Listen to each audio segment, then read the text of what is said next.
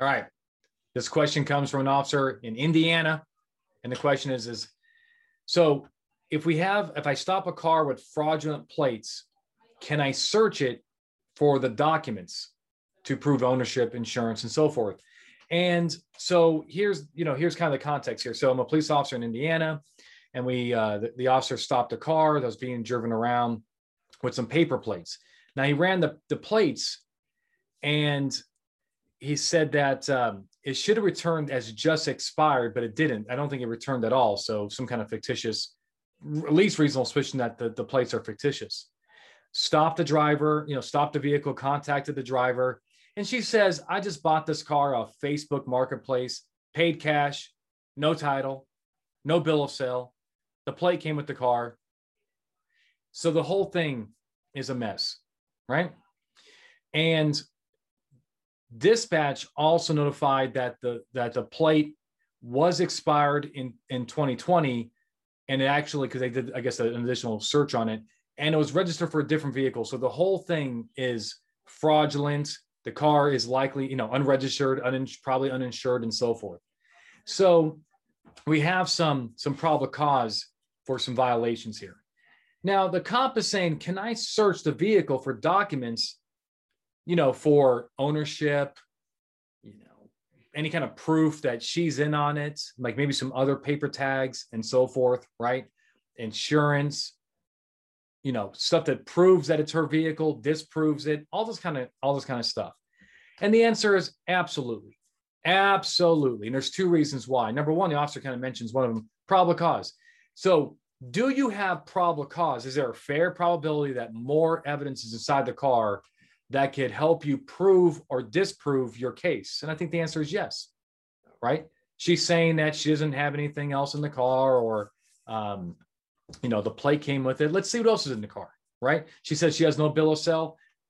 Maybe if there's a bill of sale that's that's to somebody else, maybe it proves that she stole the car and so forth, right? She has, or she she knows that she's not supposed to have the car. But also, there's this other rationale that's also out there by courts that simply states that when the owner driver of the vehicle is unable or unwilling right to provide any documentation for the vehicle it is reasonable to search those places where those documents are often held for the paperwork. Glove box center console above the visor you know little um, areas where the cup holders are and, and so forth. You know, in the trunk, if you can justify it, maybe, maybe not, you know, uh, but it's much cleaner if they're in those, especially in those areas where they're under the control of the driver. But the point is, that's another reason because that's part of, you know, the regulation of vehicles that you're, you're you're supposed to be providing this this documentation to prove ownership and legality and so forth.